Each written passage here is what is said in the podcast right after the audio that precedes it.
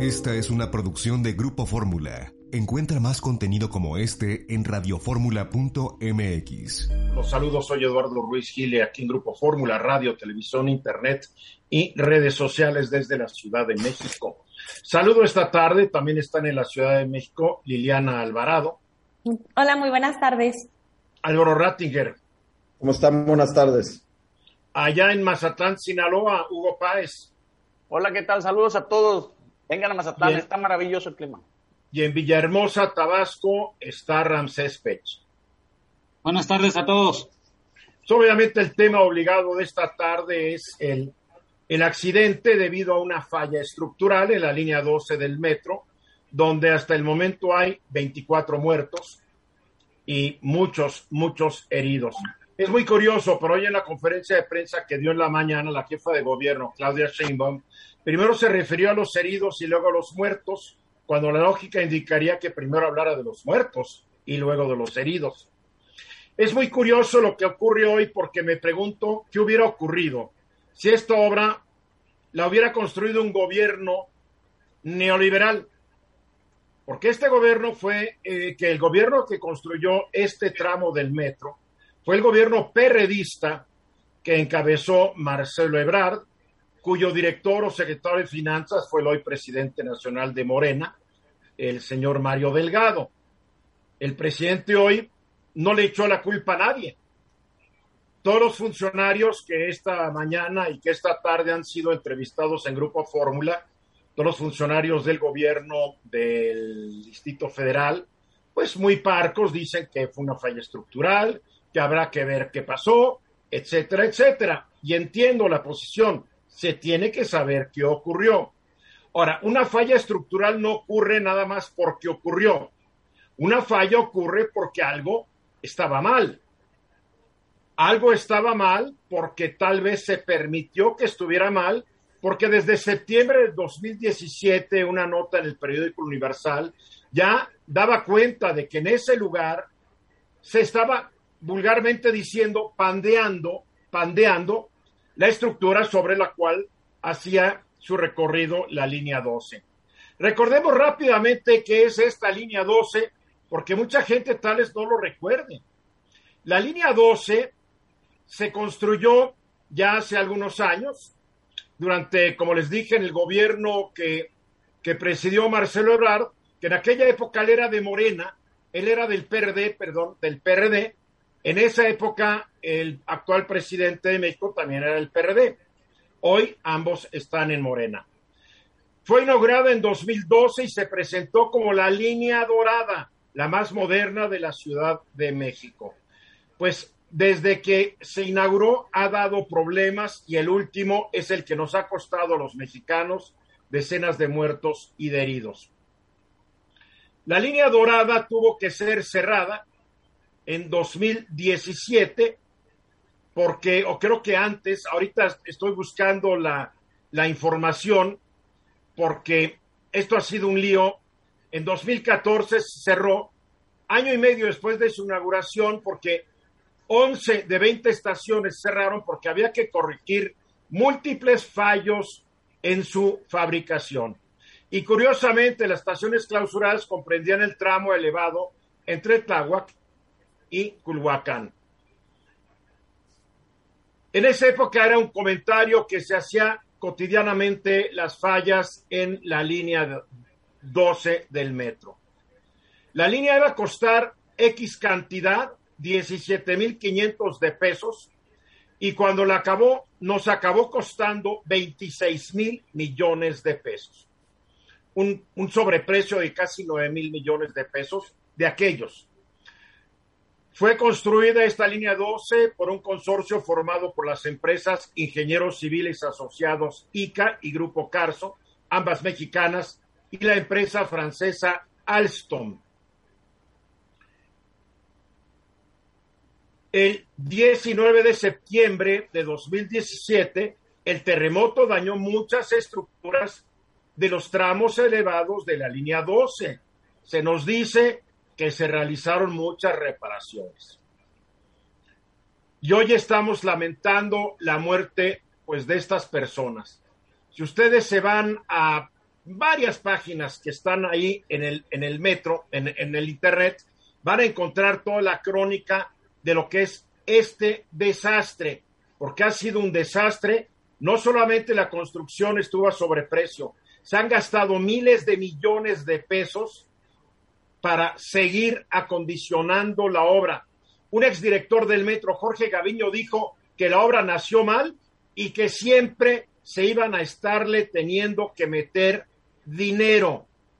El responsable de la obra fue un tal Enrique Orcasitas, se le privaron sus derechos de ocupar un cargo público, después se emitió una ficha roja para detenerlo, ignoro si fue ya detenido, pero curiosamente el 29 de noviembre de 2015 se reabrieron seis estaciones, entre ellas Tezonco y y es entre estas dos estaciones donde ocurrió el accidente ayer.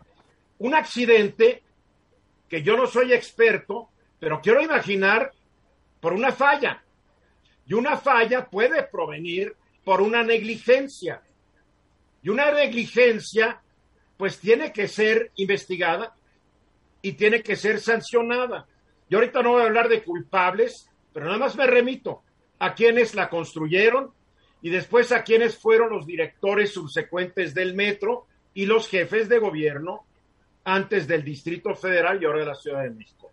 Marcelo Ebrard, que era del PRD, el señor Miguel Mancera, que era del PRD, y Claudia Sheinbaum de Morena, que antes estuvo en el PRD. Y los exdirectores del metro, pues todos, todos algo han de saber al respecto, y la actual directora del metro, que ya fue directora del metro cuando el jefe, el presidente de la República fue jefe de gobierno del Distrito Federal, ahora está de vuelta y su declaración célebre cuando hubo, hubo otro accidente, nunca explicado bien, cuando se quemó una central de control hace algunos meses, es que ella era la directora, pero no la responsable. O sea, yo no sé cuál, cuáles son estos vínculos del presidente con tanto irresponsable, con tanto incapaz y con tanto negligente. No estoy nombrando culpables, Estoy diciendo quiénes han sido responsables de operar, administrar y mantener al metro supuestamente en óptimas condiciones de seguridad para que la gente no se muera. Sabemos que el metro es un desastre, sabemos que no sirven las escaleras eléctricas, sabemos que se inunda cuando llueve, sabemos, sabemos, sabemos, y por más que nos dicen que lo van a arreglar, seguimos esperando. Lástima que ya hay más muertos que ya no esperarán nada y creo que a todas las familias de los heridos, de los muertos, tenemos que mostrar una gran solidaridad y extenderles toda nuestra, nuestra compasión y toda nuestra simpatía. Álvaro Rattinger. Mira, yo lo que, lo que veo es que cuando sucedió esto ayer en la noche, yo rápidamente me, me metí a internet a tratar de entender eh, qué tan común es que suceda esto. Y, la realidad de las cosas es que sí, los puentes fallan, eh, fallan de concreto, fallan las carreteras, todo, pero cuando, cuando tú listas eh, las razones por las que fallan, Eduardo, tienes un caso en Atlanta, en el, la I-895, que falla por un incendio, en California recientemente, en Ohio también, por exceso de peso de los camiones, pero es raro que, que encuentres muchos casos de una vía que se utiliza todos los días, eh, todos los días que de algún modo está en uso constante y que debería estar en monitoreo constante, te encuentres tragedias de ese tipo. Y lo que, me estás diciendo es que en todo el mundo ocurren porque no hubo una supervisión adecuada. Si un puente se cae porque los camiones traen sobrepeso, es que los encargados del puente se quedaron con las especificaciones de los camiones de hace 20 años y con los de y los de ahorita los han ignorado. Hay negligencia, hay descuido. Y lo, que, y lo que lo hace especialmente grave, Eduardo, por lo menos de mi perspectiva, es que aun cuando suceden estos accidentes, eh, lo que vemos es que en México estamos olvidando que tiene que haber mantenimiento preventivo y correctivo a las estructuras. Y que naturalmente eso es la causa de la gran cantidad de problemas que tenemos desde el aeropuerto hasta el metro. Ramsés, brevemente. Bueno, lo que comenta Álvaro, eh, creo de lo que he escuchado y he podido revisar, una de las causas raíces posibles es la falta de mantenimiento, no solo de las vías, sino la revisión de la infraestructura. Porque hemos Pero de ahí están los que- funcionarios del gobierno de la Ciudad de México diciendo que el año pasado se hizo una revisión exhaustiva. Pues algo falló en la revisión exhaustiva. y la infraestructura refiere a los pilotos porque como están sometidos a cargas y a vibraciones, deben de tener una revisión periódica. Esta obra huele mal y olió mal desde el principio, desde que no la acabaron en tiempo, cuando no la acabaron en presupuesto y cuando la cerraron. Seguimos hablando del tema de regreso. Exactamente faltan 15 minutos para la hora. Estamos hablando sobre este accidente causado probablemente por una omisión, una negligencia, un descuido, no lo sabemos. El Colegio de Ingenieros de México ya anunció que van a hacer una investigación. El gobierno de la Ciudad de México también anunció que va a contratar a una empresa extranjera que haga un análisis. Lo que, lo que, lo que resalta mucho de este caso, Hugo, es que esta mañana quisieron echarle la pedrada a Miguel Mancera en la conferencia de prensa. Creo que Marcelo Ebrard quiso desviar la atención y decir que él entregó una obra perfecta a Miguel Mancera, que fue su heredero en el cargo.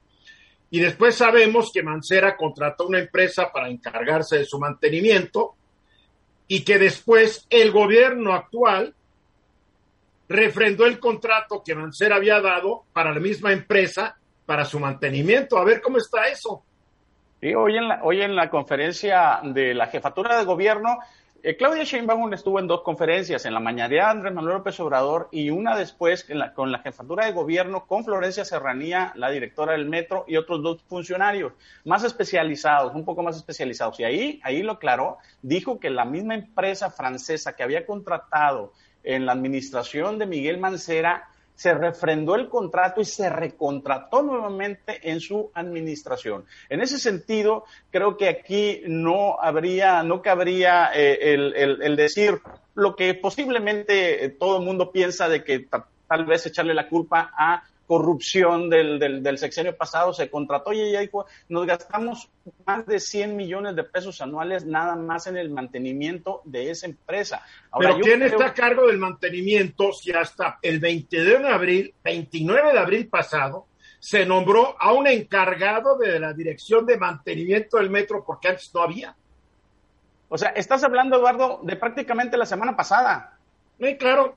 O sea, vaya, y, y- esto, esto no es, yo, yo pienso que siempre en este tipo de construcciones y de fallas estructurales es una, una cadena de sucesos y tal Claro. vez no exista un solo responsable.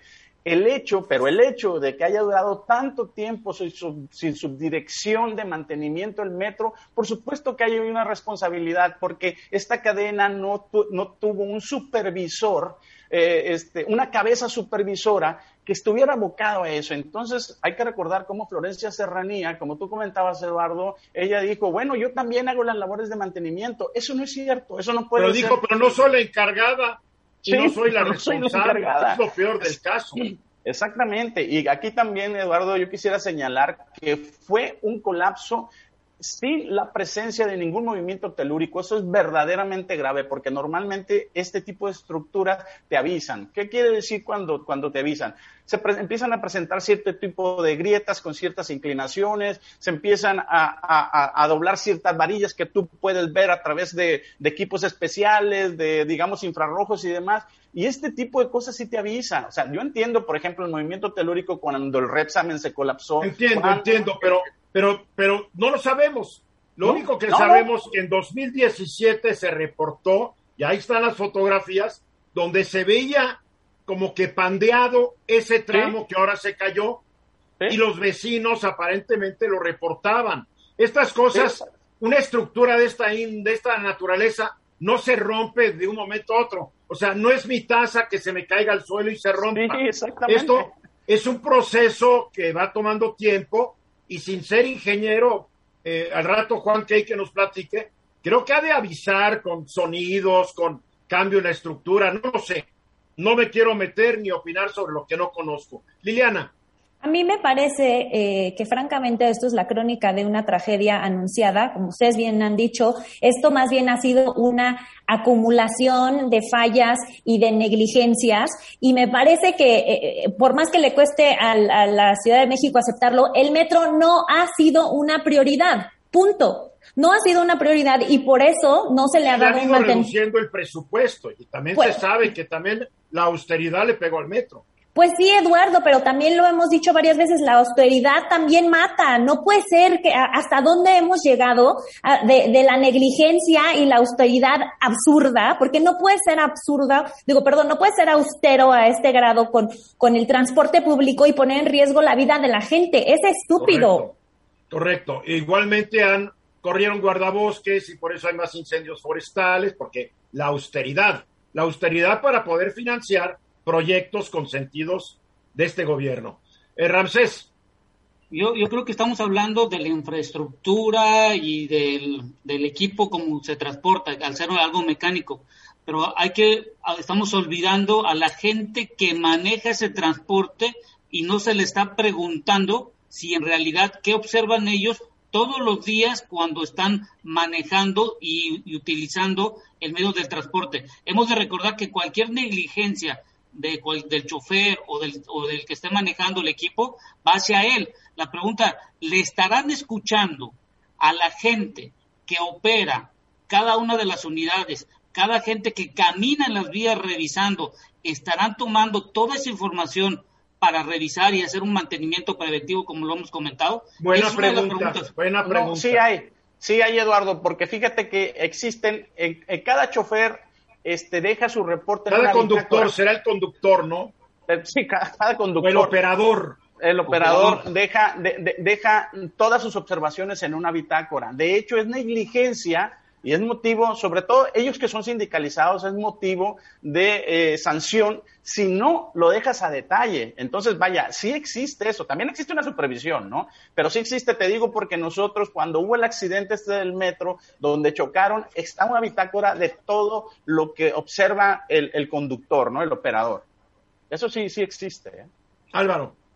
Mira, a mí lo que me parece es que Florencia Serranía Soto es, es una persona que, por lo menos a nivel currículum, tiene experiencia. Ustedes seguramente saben que fue CEO. Muy bien, muy preparada y muy millonaria. Hay que decirlo también, ¿eh?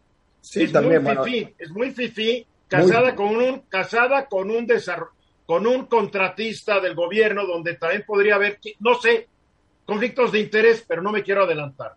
Sí, mira, lo, lo, lo, que yo te puedo decir es que es una persona que tiene experiencia. Fue fundadora en 2011 de, de, una empresa que se llama Urban Travel Logistics, que se dedicó a hacer la planeación y una serie de cosas de diferentes rutas eh, de movilidad en México. Entonces, mira, a mí lo que me parece es que la persona que entiende mejor que nadie qué es lo que pasó es ella y a quien hay que escuchar. No, no me queda claro, Álvaro. No, no, no. a mí no me queda claro después de la tontería que dijo en la última vez que dijo que ella no es responsable de los problemas de mantenimiento y seguridad del metro, Álvaro. Yo sé que tiene un gran currículum y, habrá hecho lo que sea, pero su chamba ahorita es esta y ya van, y ya van demasiadas bajo su gestión. Permíteme, a mí me parece que ella sabe exactamente lo que pasó y ella es quien tiene que salir a decir, hacerse responsable, por supuesto, todo eso pero yo dudo mucho que ella pudiera salir a decir, no sé lo que pasó, no sé cuál es la raíz del problema. No, no, es que hasta el momento, mira, si ella lo sabe, Álvaro, hasta el momento todo mundo se está escabullendo diciendo que se tiene que hacer el análisis de lo que ocurrió. Entiendo, se tiene que hacer un análisis. supuesto. Esperemos que el Colegio de Ingenieros de México, que la empresa, que no han dicho cuál, que yo hasta el momento no estoy enterado, que van a contratar del extranjero, Esperemos que nos digan qué es lo que verdaderamente ocurrió, porque en este país muchas cosas ocurren y nunca nos enteramos plenamente ni de lo que ocurrió ni de quiénes eran los verdaderos responsables. Me queda claro que hay responsables, no voy a hablar de culpables. Los responsables son los que construyeron esta línea 12 y los que después se encargaron de administrarla. Más claro no puede ser. Culpables no lo sé, responsables sí. Para concluir, a ver rápidamente, Hugo. Este, yo creo que en realidad, Eduardo, se trata de una austeridad simulada, porque para el gasto del tren Maya no hay límite, para el gasto de dos bocas no hay límite, para el gasto de las sucursales del bienestar. Pero ese es otro tema que después lo podemos manejar. Ahorita es el metro, el metro. ¿Quién? ¿Qué pasó? ¿Por qué sucedió? ¿Quién es que voy, ¿Quién podría haberlo prevenido? Y mensajes y regresamos. Y ya de regreso, exactamente un minuto después de la hora, solamente para recordar que el presupuesto del metro en el año 18 fue de 17.548 millones de pesos. En 2019 fue de 15.652. O sea, se lo redujeron más de 10% por 1.896 millones de pesos. En el 19 le redujeron otra vez el presupuesto a 15 millones 82 mil pesos, una reducción de 570 millones, lo cual quiere decir que en los últimos dos años, en los gobiernos de Morena, en la Ciudad de México, 2019 y 2020 y 2021, le han reducido el presupuesto en 14%. O sea, eh, y no hay que olvidar que el metro cada vez mueve más personas. No hay que olvidar que las piezas y refacciones cada vez cuestan más porque se han encarecido todos estos productos a raíz de una inflación que estamos importando en, las eh, de otros países del mundo que son los que nos proveen de esto. O sea, que no nos vengan y nos echen cuentos de que le han dedicado más a mantenimiento porque no tienen más, porque le han ido reduciendo de 17.548, que fue el presupuesto allá en 2018, a 15.082, que fue el presupuesto para este año. Los números hablan y me acompaña esta, esta tarde nuestro queridísimo colaborador, presidente de la Asociación de Urbanistas de México, ¿cómo es? Asociación Mexicana de Urbanistas, mi querido Juan Key. ¿Qué tal, Eduardo? Muy buenas tardes. Buenas tardes a tu auditorio, a tu audiencia. Gracias por recibirme en este espacio. A ver, en este programa tú todos los viernes sigas y nos hablas y nos dices sobre las consecuencias de la mala planeación, de lo que debería ser una buena planeación para las ciudades de México y del mundo. ¿Cómo interpretas lo que ocurrió ayer en el metro? Bueno, la interpretación es resultado de una falta de planeación absoluta. Mira, cuando se hizo la línea 12 del metro, lo primero que se planteó es que debió haber sido toda subterránea. ¿Por qué? Porque el tipo de suelo que hay a lo largo de los casi 24 kilómetros de recorrido es muy diverso. Hay fondo de lago, hay roca, hay arcillas. Entonces, de entrada, los hundimientos que se generan a lo largo del recorrido son enormes simplemente por el peso de las estructuras y por las vibraciones de los trenes. Ahí hay un primer problema. ¿Hubiera sido más caro más barato construir todo subterráneo? Era más caro hacerlo subterráneo, pero a la larga la solución era más eficiente considerando esas variaciones del tipo de suelo. Más aún que los tramos elevados, como donde se dio el accidente el día de ayer, están en lo que le llaman eh, suelos de... son un suelo intermedio entre un suelo arcilloso y la roca de la Sierra de Santa Catarina y del, del, Peñón. O sea, eso, a ver, es un terreno muy inestable. Totalmente inestable a lo largo de los 24 kilómetros. Entonces, el o sea, que deberían haber sido columnas más piloteadas más profundamente o qué? Mira, el, problema al final de, las combinaciones estructurales es que trabajan diferente. Es decir, agrégale la, la explotación del, del, agua en el subsuelo, esto genera grandes hundimientos a lo largo del tiempo. Entonces, cuando las estructuras están piloteadas sobre una zona rocosa, no se mueven, pero los tramos que no están apoyados en roca se mueven y entonces hay lo que le llaman hundimientos diferenciales de la estructura. Una primera conclusión cuando se hizo el diseño era, ¿debió haber sido subterráneo todo? Sí. Segundo, los trenes debieron haber utilizado rodamientos neumáticos. Casualmente, como se compraron de última hora, recordarás que eso fue motivo de una controversia, se compraron en España cuando todo el resto del parque vehicular del metro es francés. Pero además, si no me falla la memoria, no podían circular sobre las rieles porque eran de diferente calibre. Tan es así que hubo grandes deformaciones en los rieles, tuvieron que parar durante meses la operación porque los trenes no eran compatibles con las vías que se construyeron en ese momento. Oye, ¿eso es negligencia o es estupidez o es intereses? Pues yo, mira, yo creo que yo creo que es absoluta negligencia provocada probablemente por intereses y porque en México la costumbre de inaugurar es más importante que la de operar. Lo importante es la fiesta. Lo demás ya lo veremos cómo lo resolvemos. Entonces, los trenes se fueron a comprar a España de última hora porque decían que los franceses eran incapaces de producirlos en el lapso que se requería. Hay quienes o sea, que no los ordenaron a tiempo, igual que las vacunas. No los ordenaron a tiempo, pero además los franceses decían que sí cumplían. En la sociedad participó Alstom, ICA y el grupo Carso. Sin embargo, la decisión final del gobierno de la ciudad fue irlos a traer a España. Eran trenes más largos que las estaciones. Entonces, de entrada, no cabían en la longitud. O sea que aquí ya no tuvieron nada que ver los constructores, sino los administradores. Definitivamente. Ese fue un gran tema. El otro tema tiene que ver con que los constructores por alguna razón que nadie entiende hoy, tomaron decisiones divergentes en relación al tipo de estructura elevada por utilizar. Unos, Carso, tomó la decisión de usar estructuras metálicas y el gobierno estuvo de acuerdo.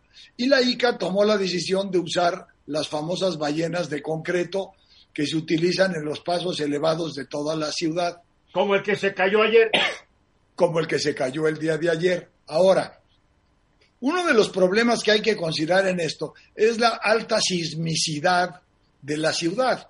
O sea, tienes por un lado extracción de agua, por el otro lado tienes una, una condición muy diferente de suelos a lo largo del recorrido. Y tercero, los índices de sismicidad en cada uno de los tramos varían.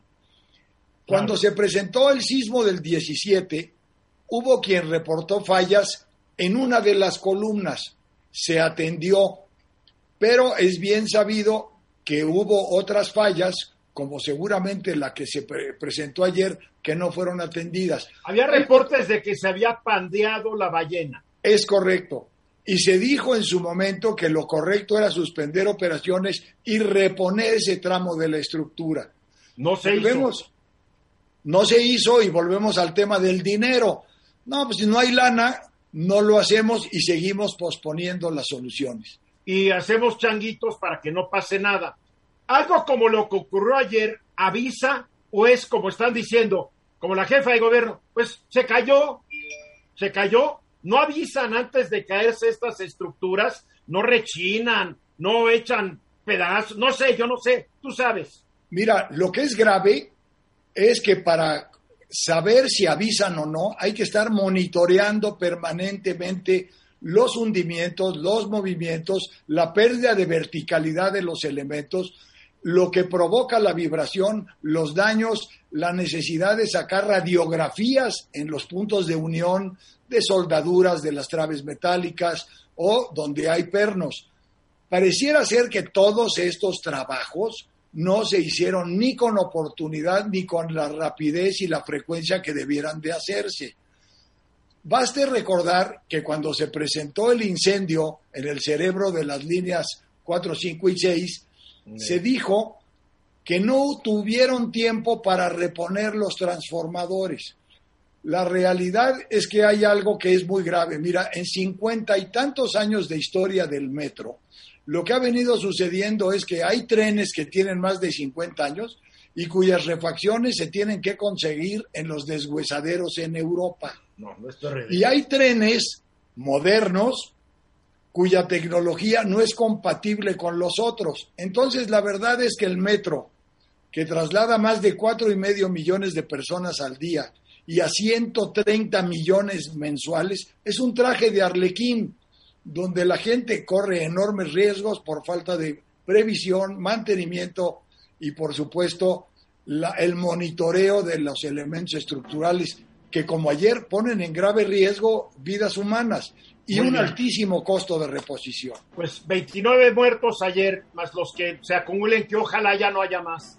Espero que este viernes nos sigas platicando de este asunto, mi querido Juan Key. Lo haré con muchísimo gusto, Eduardo. Muchas gracias por convidarme. Juan Key, presidente de la Asociación Mexicana de Urbanistas. Gracias, Eduardo. Buena tarde.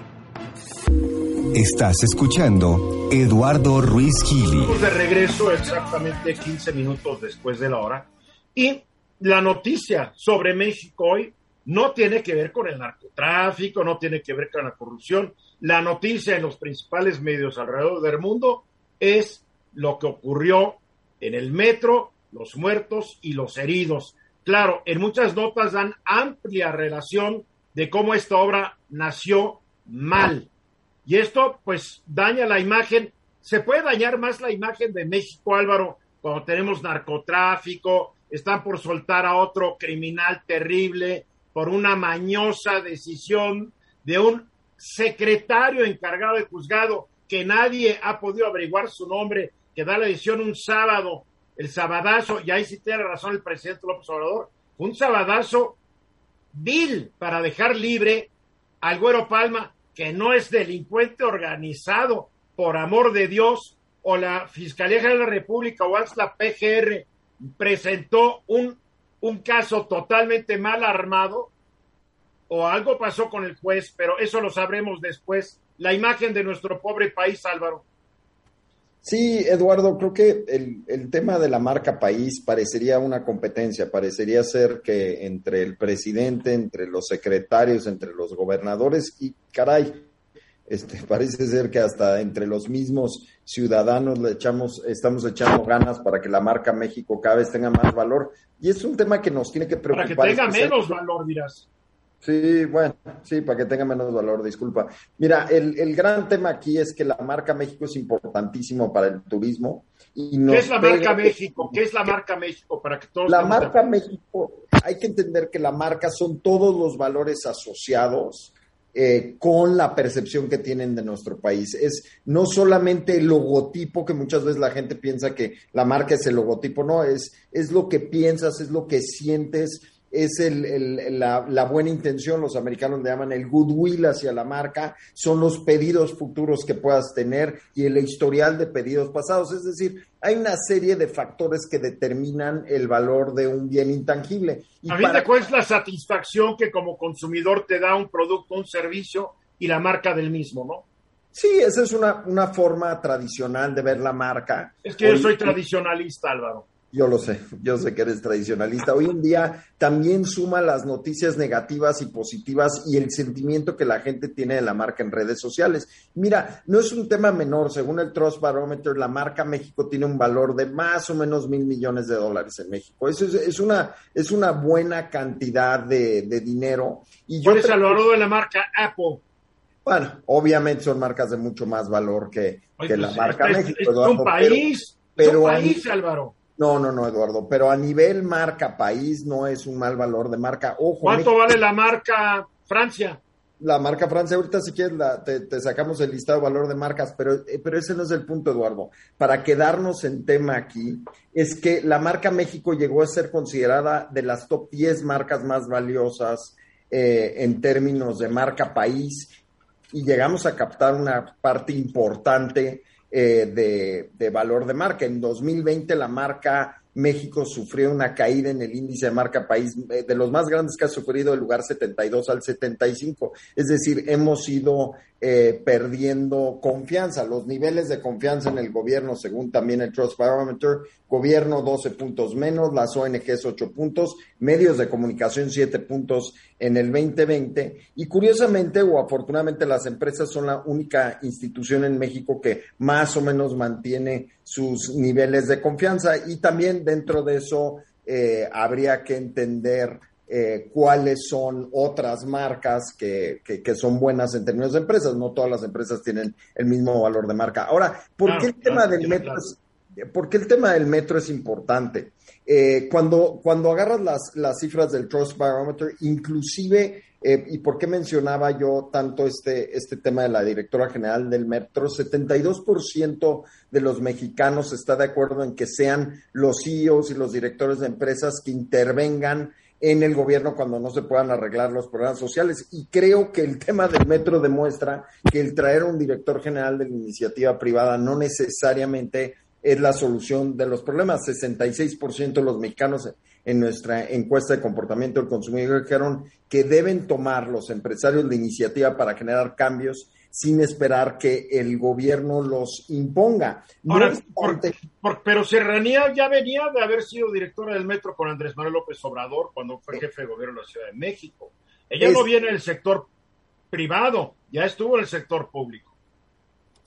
Ese es mi punto exactamente, que tener personas que vienen del sector privado no es necesariamente una garantía y tampoco que vengan del sector público, ¿eh? ni mucho menos. Lo que sí te puedo decir es que el sentimiento en redes sociales respecto al desplome en la línea 12 del metro eh, es impresionantemente negativo. Casi 70% de las personas demuestran molestia y estas cifras le deberían de importar tanto a Claudia Sheinbaum como al presidente porque en la medida en la que le pegas al medio de transporte del cual muchas personas dependen, en un año en el que hay altas tasas de desempleo, en un año en donde las mujeres están teniendo que abandonar a sus hijos en casa para ir a trabajar y arriesgarse, el pegarle a los medios de transporte, y además hay que decirlo, el metro era, es un, pocos de los medios de transporte en México más seguros de la Ciudad de México. Ve cuántos reportajes hemos visto. Y digo más seguros con, entre grandes comillas, entonces, claramente, solamente 35% de las personas declararon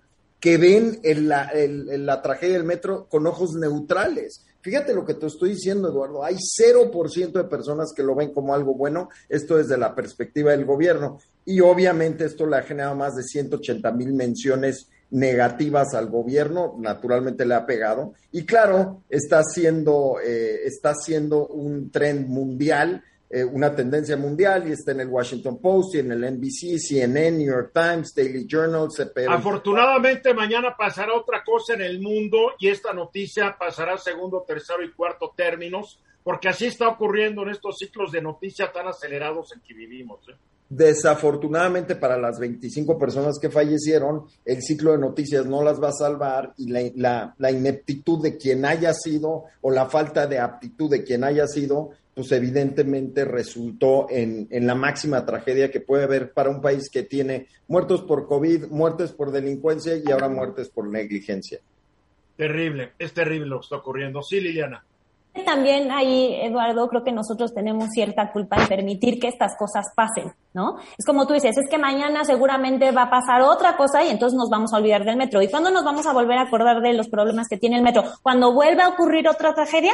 Ahí es cuando nos vamos a volver a, y cuando vuelva a haber más muertos, es que como ciudadanos no en Este programa, en este programa. No hablo del programa, hablo como ciudadanos. No debemos de dejar pasar estas cosas. A ver qué quieres ser como ciudadana. Dime qué vas a hacer. ¿Vas a ir a bloquear las entradas de los del pues metro seguras? A ver, Eduardo, deberíamos de movilizarnos más, porque ¿qué hacemos como ciudadanos? Nos quedamos callados, viene otra tragedia, nos quedamos callados, viene otra noticia, nos quedamos callados. ¿Esa es la manera de, actuar? Que hay no que creo. hacer, Liliana, que hay que hacer la sociedad puede movilizarse de varias maneras, Eduardo, de varias maneras, y no nada más es ir al ángel de la independencia. Los usuarios del metro. Sí, y también este, todos los trabajadores del metro, porque además ellos también están trabajando bajo unas condiciones sumamente riesgosas. Entonces, los usuarios, los trabajadores, y también tenemos que ser solidarios las personas que no somos usuarias del metro con los usuarios del metro. Y no debemos dejar que una tragedia de esta magnitud pase mañana o pasado mañana. Liliana, suena muy bonito, pero cada No, quien, no, es que no es de que suene bonito. su actividad, Liliana. Cada quien. Digo, ya te quiero ver a ti mañana encabezando una manifestación para protestar por el Bueno, pues entonces que se nos olvide mañana y que, venga la tragedia de nuevo. o sea. Te estoy emplazando para que organices la protesta. No, no se trata de eso, Eduardo. No se trata de que yo sea la directora. Bueno, entonces no hagamos nada y esperemos a que vuelva a venir otra tragedia. No, es que te estoy pidiendo una propuesta y no me das ninguna. Ramsés. Bueno, yo creo que si queremos poner una propuesta en la mesa hoy en día, creo que debe de iniciar desde la administración, primero haciendo un diagnóstico no solo de la línea 12, sino un diagnóstico de todo el sistema de transporte del metro. ¿Por qué les quiero comentar esto? Porque eso tiene, ese diagnóstico nos debe de decir cuánto es el mantenimiento y aprovechar que ya viene el presupuesto y que se va a discutir en septiembre, que la Ciudad de México discuta por medio de los diputados y representantes que todavía han estar vigentes, que puedan decirle cuánto dinero adicional se le tiene que dar en el presupuesto del 2022. Creo que la parte importante hoy en día, sé que es de los ciudadanos, pero creo que está más en función de que si falta dinero, los únicos que pueden en su momento dado asignar el recurso son los representantes de la Ciudad de México, llámese Cámara de Diputados. Sí, claro, que todos van a obedecer la consigna. Estamos hoy hablando con una ingenuidad pasmosa, porque sabemos que la mayoría de Morena hace lo que le digan, como antes la hacía la del PRI, como los del PAN siguen las indicaciones del titular del Ejecutivo cuando es del PAN. Por favor, aquí tiene que haber más ciudadanía, estoy de acuerdo con Liliana, más ciudadanía, pero organizada. A ver, Hugo, tú ya estás demasiado en Mazatlán, que ya no te veo. Ni te oigo. Oye, oye, Eduardo, este, yo creo que el problema de las prioridades que está tomando el gobierno, eh, el gobierno central, el gobierno general, porque como tú dices, no, podrí, no podemos nada más eh, quitar al gobierno de la Ciudad de México de toda la filosofía y de lo que está mandando Andrés Manuel López Obrador. No está en base a problemas, está en base a caprichos. Y el problema de él es que no están dando una tienen, tienen, han, han, fallado tanto. Estamos nada más hablando del metro de tres grandes broncas y aún así sigue, por ejemplo, la directora. Estamos hablando también de, otros problemas grandes en Pemex y sigue lo mismo. Es lo que tú dices, o sea, eh, vaya, ellos hacen, ellos obedecen, pero bueno, pues no estamos viendo tampoco la dignidad profesional de una directora que si ya fue, se estuvo en el metro y ve cómo las cosas están brutales y puede haber un terrible accidente, no se sale, no deja la toalla, no tira esto, pues vaya, también estamos hablando de una falta de dignidad donde es un no hay un compromiso. Ay, ay, falta de dignidad. Ahora me vas a decir que la clase política en México o el resto del mundo tiene mucha dignidad. Vaya, tú también me saliste igual de soñador. Pues, oye, Eduardo, la dignidad no cuesta nada. No hay dignidad, hay pura protección de los intereses personales de grupo. A ver, para concluir, Álvaro. Para concluir, lo que necesitamos en México es más congruencia. Yo estoy totalmente de acuerdo con Liliana. En Estados Unidos van 206 personas muertas en el año por matanzas públicas. Y ahí sí nos rasgamos las vestiduras. Pero perdemos a 25 mexicanos y nadie dice nada en un metro transportado. Mensajes y regresamos. 31 minutos después de la hora.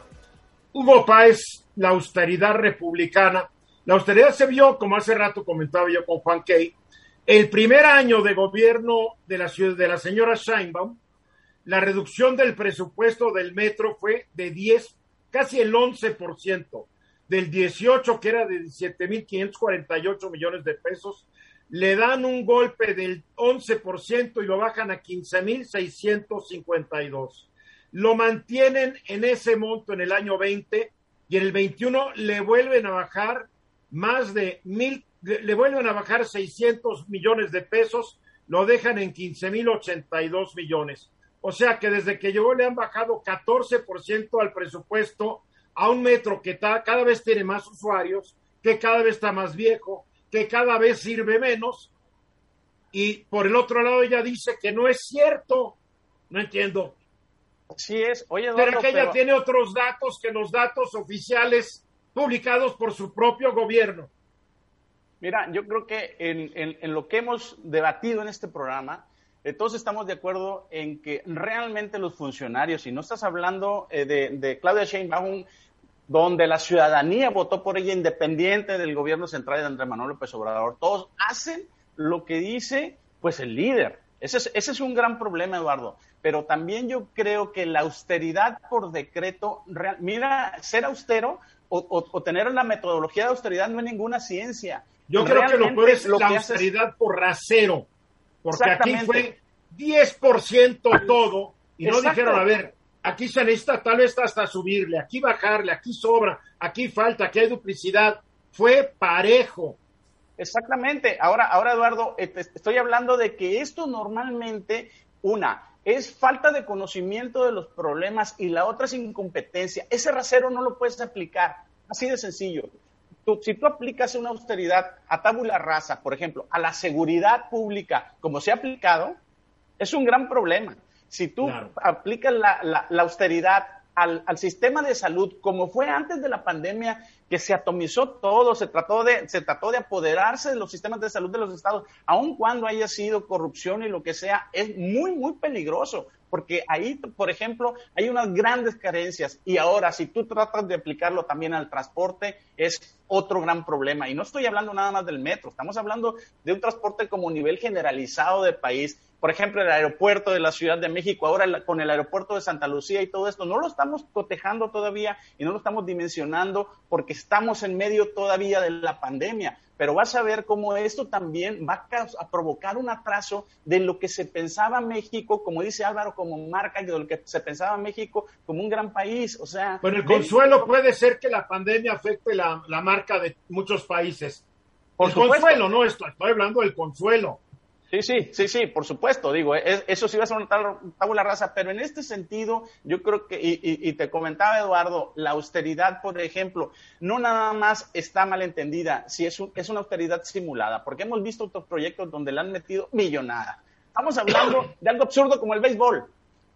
En este tipo de, de pandemias donde se necesita dinero, en todos lados, donde se necesita dinero para apoyar las empresas, a los micro, medianos, a, todo mundo. Estamos hablando de, un, de un gasto, un sobregasto en el tren Maya, en la refinería de Dos Bocas, un sobregasto para, para, para este, finiquitar el proyecto del aeropuerto de Texcoco de más de 200 mil millones de pesos. Estamos hablando de la construcción de 2.700 sucursales del bienestar, donde desde siempre lo hemos dicho en tu programa, tú lo has comentado, ya nadie construye sucursales bancarias, hombre, para eso están todas las, redes de servicios, de tiendas y demás. Entonces, es un gobierno de muchos caprichos, hay que decirlo. Por supuesto. De muchos caprichos y muchas decisiones que parece que se toman por inspiración celestial. Yo, yo le preguntaría que los dos empresarios que tenemos aquí sentaditos, que son Ramsés y que son Álvaro, si cuando ustedes han hecho reducciones de presupuesto por pandemia, por crisis, por lo que sea, dicen vamos a bajar el 10% a todas las áreas del negocio. ¿Así lo hacen? Creo que no. no, no. ¿Por qué no? Pues así lo hizo el gobierno de México. Ah, el gobierno no tiene ni idea de lo que está haciendo. A ver, Eduardo, mira, yo, yo, eh, dándole la razón aquí a Hugo, me, remito al libro de Heather Bushy, ¿no? que escribió el libro Unbound, se lo recomiendo, sobre inequidad y falta de igualdad en las economías y en las sociedades, y es bien simple. Eh, básicamente lo que dicen es que en la medida en la que tú puedes distribuir todo el dinero que quieras, si no resuelves la paz social de la gente, que los niños tengan eh, lugares sin contaminación, que no haya problemas de crimen, que tengan donde estudiar, que puedan estar Pero que no que no tengan hambre para empezar, ¿no? Que no tengan hambre, que estén bien alimentados. Si no, no sirve de nada cuánto dinero le avientes a las cosas. Yo cierro con, con este tema que creo que todos tenemos que reflexionar. El gobierno le debería dar gracias a Dios de rodillas, Eduardo, que ese tren no se cayó a las 8 de la mañana, ¿eh? Porque no hubieran sido 25 muertos, hubieran sido 90 o 100 entonces, son muy afortunaditos que, haya sido a las diez y media de la noche, porque eso podría haber sido una tragedia que si de por sí le dio vuelta al mundo hubiera sido mucho más grave. Puede ser San Francisco intercediendo por el apóstol de la, del, del, austeridad franciscana. A ver, Ramsés.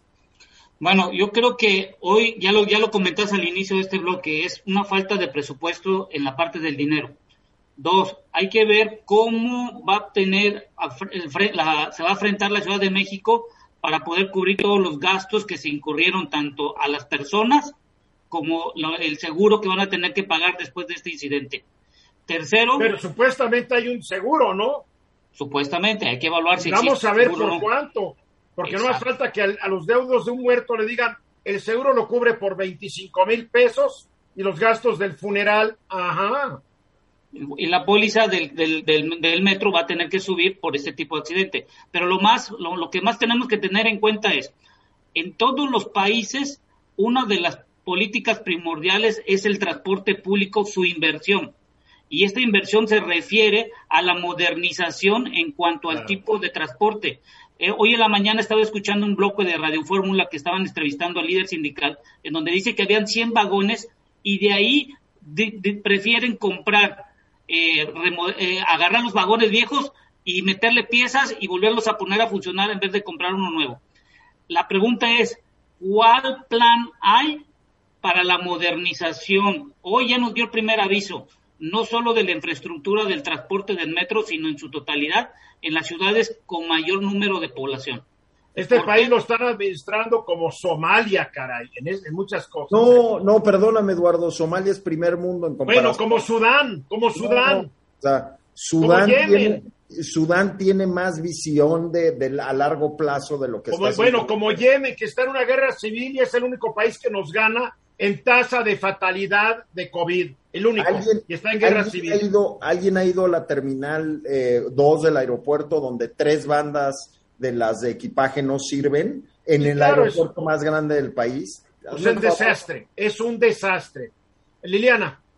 Eduardo, yo creo que también un tema que yo por lo menos no he entendido desde el principio es que cuando se habla de austeridad eh, creo que los mexicanos tenemos que entender a cambio de qué. O sea, yo creo que nadie está, eh, nadie se opone a acabar con el despilfarro, a acabar con los eh, privilegios, este, y, los excesos. O sea, yo, yo creo que difícilmente alguien se podría oponer a eso, pero creo que en este gobierno nunca nos han dejado saber que nos estamos apretando el cinturón, pero a favor de qué? ¿Cuál es ese otro beneficio social que los mexicanos? Ya lo dijo Hugo hace rato, Hugo ¿Cuál es? No, es que eso, es que es que dos, bocas, que nunca se va a acabar, eso no es un beneficio. Pero es que esos no, no son beneficios sociales para las personas. O sea, ¿a mí de qué me sirve dos bocas? ¿Ustedes creen que dos bocas se va a acabar? Eso va a ser un barril sin fondo. Se van a quedar el dinero en México. Bueno, eso es como si nos creemos todas esas mentiras, ¿no? pero la realidad es que... No estoy explicando lo que nos han dicho. Exacto. Nos han dicho. Ahora, e, ese aeropuerto lo más seguro es que también se quede inoperante. Entonces, que también va a ser una construcción que va a acabar abandonada y que a los mexicanos no nos va a servir para nada. No y lo además, sabemos, Liliana, no lo sabemos. Por eso, Pero, creo que tendría que ser tangible. de tantos hospitales y tantas obras Exacto. construidas por gobiernos priistas y panistas que nunca se terminaron. Exacto. ¿A, cambio de qué? A cambio de vernos la cara de tarugos. Acuérdense que iban a construir una refinería en Tula y lo único que hizo Calderón fue una barda que nos costó no sé cuántos cientos de millones de pesos y nadie le reclamó eso. Ahora estamos muy muy enojados. No, hay que enojarnos con todos los que Eduardo, han cometido pillerías. Nos quedan 30 segundos, Hugo Páez, para concluir. Mira, cuando se trata de que la austeridad postergue y agudice un problema, estamos totalmente mal ahí.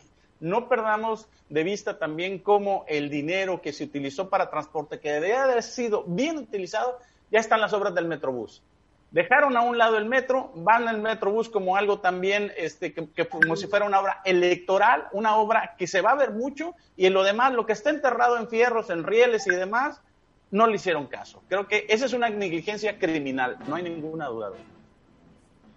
Bueno, tú tienes 10 segundos, Álvaro, 8, 7, 6, 5. Yo estoy harto de todos los presidentes de los últimos cuatro, Eduardo. O sea, no se salva. ¿Somos de los cuatro?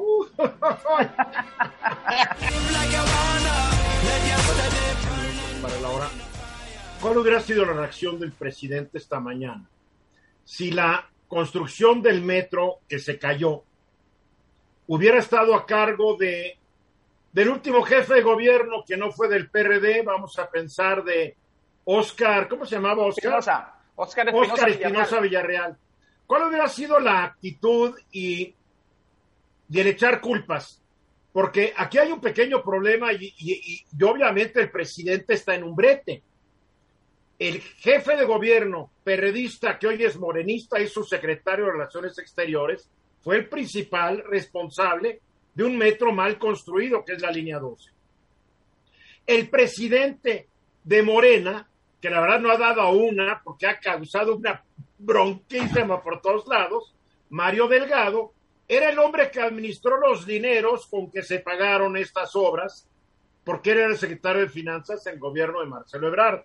Entonces, obviamente, todo está muy bien, hay que buscar responsables. Y claro, fue una falla estructural.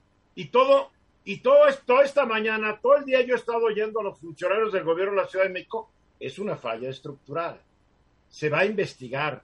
No sabemos qué ocurrió, porque todavía el año pasado se hizo una revisión exhaustiva de toda la línea 12. No sabemos qué pasó. Pero yo puedo apostar que sin saber qué pasó, si hubiera sido un gobernante del PRI o del PAN el que hubiera construido esta línea, hoy la crítica hubiera sido contra un neoliberal corrupto, asqueroso y ratero. Hoy fue otro cuento. Entonces, el problema también que he estado viendo hoy es que nadie, nadie ha dado la cara. Hay que decirlo. Marcelo Ebrard, que es un político muy abusado, dijo yo aquí estoy para aclarar cualquier cosa y estoy a disposición de las autoridades cuando me quieran preguntar. Perfecto, o sea, él, él se, se presenta como soy más inocente que la paloma que le anunció a la Virgen María que iba a tener al Hijo de Dios. La verdad, es muy inteligente pero nadie más ha dicho tener responsabilidad en el entierro. Y creo que la sociedad estaría esperando, Álvaro, no si la palabra es declaraciones más candorosas, como que menos escabullantes, porque como que todos están escabullendo, ¿no? Mira, lo que yo la ausencia que veo en la estrategia de comunicación del gobierno en general es empatía y buscaba yo rápidamente, una de las ventajas de Zoom es poder estar googleando, pues estaba yo tratando de buscar las declaraciones de la primera explosión eh, de los ductos al principio del gobierno de Andrés Manuel. Y yo lo que veo en la ausencia, eh, como ausencia en la, en la estrategia de comunicación, es la empatía, no la hay. Simple y sencillamente le es imposible al gobierno ponerse en los pies de otros, sea empresarios, sea corporativos, sea pobres, sea ricos, sea cualquier clase social o otros políticos, el gobierno carece de la capacidad comunicativa, ojo, eh, probablemente tal vez y humana, pero en su discurso, quien esté escribiendo sus discursos, Eduardo, está omitiendo la empatía. Entonces, tú escuchas el, y son muy informativos y muy claros, pero es difícil sentir que te entiende quien sea, de cualquier entidad de gobierno, lo que tú estás sintiendo cuando lo escuchas. Caray, yo he ido a las mañaneras, Hugo ha ido a las mañaneras, hemos estado ahí. El presidente tiene un gran manejo de público, pero no puedes sentir empatía, porque sientes que te está regañando o, que te está anunciando un poquito, ¿no? El día de hoy, la mañana empezó así. El día de hoy vamos a informar sobre el lamentable accidente en la línea 12 del metro que costó la vida a varias personas. Ahora va a informar sobre el número de fallecidos heridos la jefa de gobierno, Claudia Sheinbaum. Es una triste noticia. Enviamos nuestro pésame a los familiares de las víctimas de este accidente. Y fue todo. Después Claudia Sheinbaum, ah bueno, y la postura del gobierno de la ciudad la respalda el gobierno federal acerca de lo que procede en este lamentable caso. Pero Claudia Sheinbaum, lo primero dice, al momento podemos informarles que son 77 personas hospitalizadas, bla, bla, bla, bla, bla, bla, bla, y se echa un rollo, y son hasta ahora 23 personas que fallecieron, como que lo importante es que hubiera dicho primero cuánta gente murió, ¿no? Eso es exactamente a lo que me refiero, Eduardo. O sea, si tú te vas en los twitters de Andrés Manuel desde que fue presidente, eh, rápidamente entendieron que tenían que cuidar su estrategia de comunicación rápidamente. Tú recordarás que al inicio del gobierno dieron un manual a los secretarios de qué podían decir y cómo y en qué orden. Ordenaron rapidísimo su comunicación, pero en ese proceso perdieron toda forma de relacionarse con la ciudadanía. Por no hay secretario del gabinete que puede hablar si no les da permiso la presidencia. Exactamente.